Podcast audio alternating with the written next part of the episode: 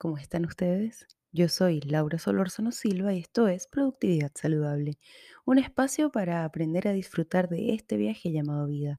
Recuerden que pueden seguirme en Instagram como productividad-saludable y aquí semana a semana entregaré pequeñas cápsulas para que conversemos sobre qué es ser productivo o productiva sin perder la cabeza.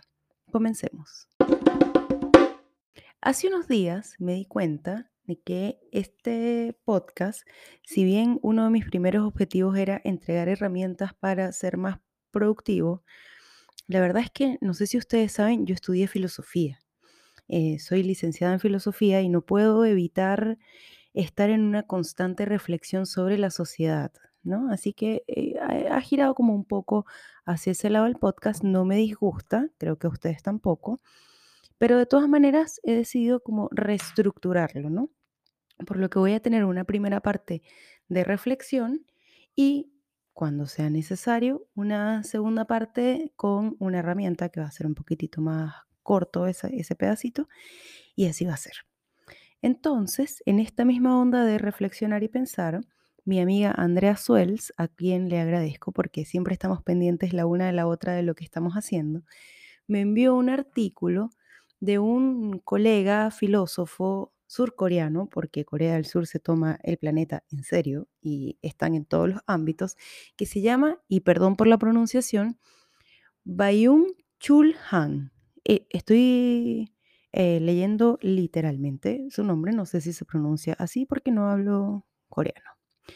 Y este hombre se ha encargado de analizar y tratar de entender esta sociedad actual en la que estamos viviendo, ¿no? Eh, no solamente esta sociedad hoy en pandemia, prepandemia, pospandemia, digo, en pandemia o, ahora como con los efectos que estamos viendo, sino también entender un poco la sociedad prepandémica, ¿no? Y esto viene de una crítica que hace él a su sociedad, que es una sociedad, como ya sabemos, si ustedes han visto el juego del calamar o si vieron Parásitos o, o si han leído un poco más allá del K-pop, la sociedad de Corea del Sur es uno de los países que tiene más, una tasa de suicidio más alto, em, hay una exigencia laboral muy grande y creo que tiene una cosa que ver con las sociedades, y perdón por el término, pero sí, sí tiene mucho que ver con el, con- como con un capitalismo exacerbado, ¿no? Esto yo nunca lo sentí en Venezuela, por ejemplo, y, y sí lo siento en Chile, como una necesidad de competir, como una necesidad ridícula de llenar líneas en LinkedIn, de ser, eh, de que el trabajo defina tu vida, de dejar de lado las cosas que valen la pena por el trabajo. Y como contaba en el episodio pasado, em, el trabajo siempre vuelve, siempre vuelve, o, porque conseguiste otro trabajo o porque encontraste la forma de ganarte la vida. Pero Ahora quiero que hablemos de un tema que ha sido, em, que ha marcado la pandemia, evidentemente, y son las videoconferencias. Partamos porque yo creo que las reuniones en exceso son malas. Creo que hay muchos hay muchas reuniones que pudieron haber sido ni siquiera un mail, un mensaje de Slack o un mensaje de WhatsApp. ¿Cierto? Pero además pasó algo durante la pandemia que yo lo noté, con, lo he comentado varias veces. A mí no me pasó en mi trabajo, por suerte, pero sí sé que le pasó a mucha gente, que es que tenían demasiadas reuniones en el día. Demasiadas reuniones, en muchas de ellas los obligaban a tener las cámaras encendidas. em, antes de que existiera la opción del blur, bueno, tú estabas metiendo a todo el mundo en tu casa porque en el momento que tú tienes una, una cámara que está grabando o que está eh, reproduciendo lo que tu casa, eh, hay una violación a la privacidad, ¿no? Por un lado. Pero por otro lado, mientras yo estoy grabando este episodio, yo no me estoy viendo la cara. Mientras yo estoy en una reunión presencial, yo no me estoy viendo la cara, ni me estoy mirando, ni estoy viendo mis gestos. Y cuando me veo en un espejo, probablemente me vea de una forma distorsionada, pero mm, me voy a ver. Cuando me hago una selfie, por ejemplo, no es mi caso, porque no, no suelo repetir mucho las fotos, pero cuando una persona se hace un selfie, una selfie, o cuando les piden que pinten un cuadro, no reconocen esa, ese reflejo que están viendo en la pantalla, ¿no? Por eso, mm, mucha gente tiende a hacerse más de un selfie, porque no están de acuerdo con esa imagen que les muestra la pantalla, porque todos tenemos una imagen un poco distorsionada de nosotros. Ahora imagínense estar ocho horas de tu trabajo mirándote siempre y constantemente en una pantallita de una llamada por Zoom, que probablemente la estás haciendo con un internet no muy rápido, con una cámara de mala calidad, con una pésima iluminación.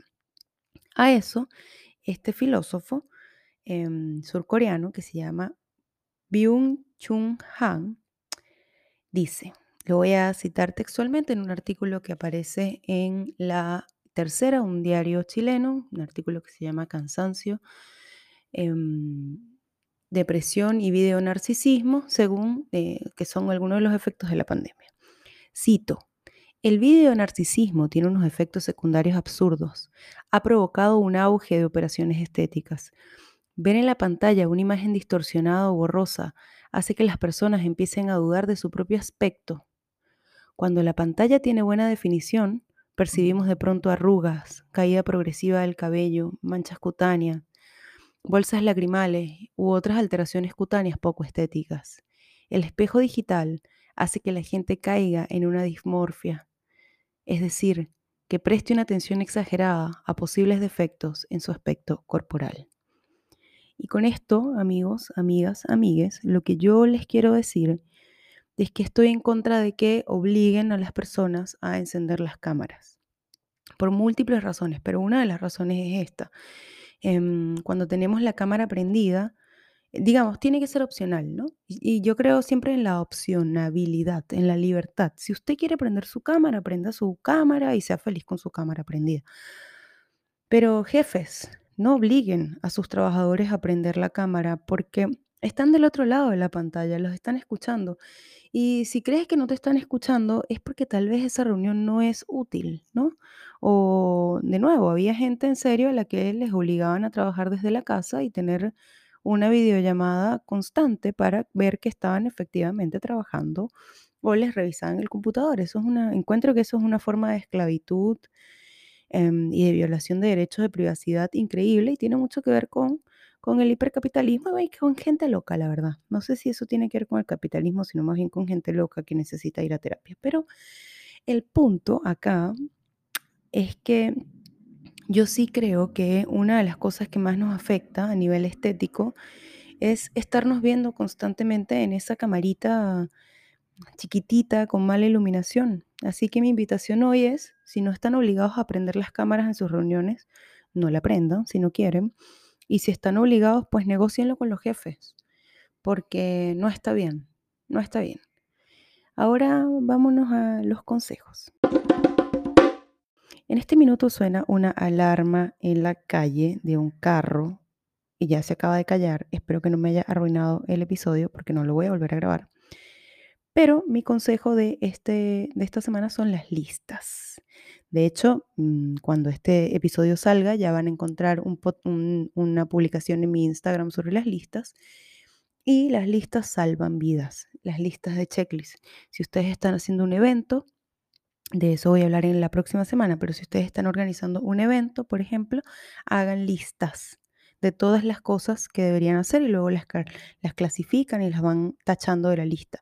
Si ustedes no saben a qué lugar pedir siempre comida, hagan una lista de los lugares que quisieran comer, de los lugares que son más rápidos, de los lugares que son saludables, de los lugares que están cerca, los cuales pueden pedir y pasar a buscar y así caminan. Em, si no saben qué comprar en el supermercado, tengan una lista siempre, no una lista escrita, tengan una lista en el celular, hay aplicaciones para eso, tengan una lista en el celular que les permita ir agregando esas cosas que se van acabando, entonces cuando entras al supermercado sales solo con lo que necesitas, siempre y cuando no vayas con hambre al supermercado, eso es mala idea. Hagan listas de posibles regalos para la Navidad, por ejemplo. Entonces, cuando llegue la Navidad, no van a estar corriendo desesperados sin saber qué regalarle a la cuñada o al cuñado porque no, no tienen idea. Hagan listas para regalos de los amigos. Hagan listas para las tareas que tienen que hacer en el día. Priorícenlas también. Ah, yo hago listas para todo. Tengo listas de cosas que me gustaría comprar, lugares a los cuales quisiera viajar, libros que quiero leer, libros que tengo, libros que no tengo. Entonces, eh, mi consejo del día de hoy es ese, hagan listas. Y mm, vamos cerrando.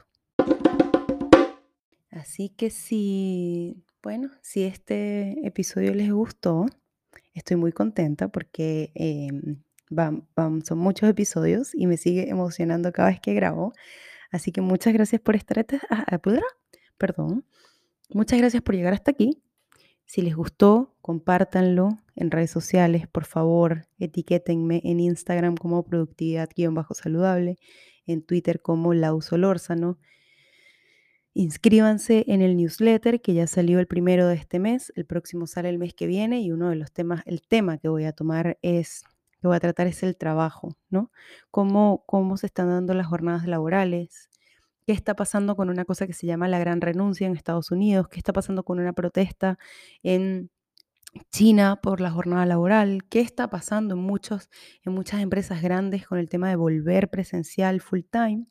Así que inscríbanse, el link está en mi video de Twitter. Cuando se van al perfil, hay un linkcito ahí, ustedes hacen clic y ahí van a encontrar un link que tiene muchos links que los lleva tanto a el podcast como a el newsletter.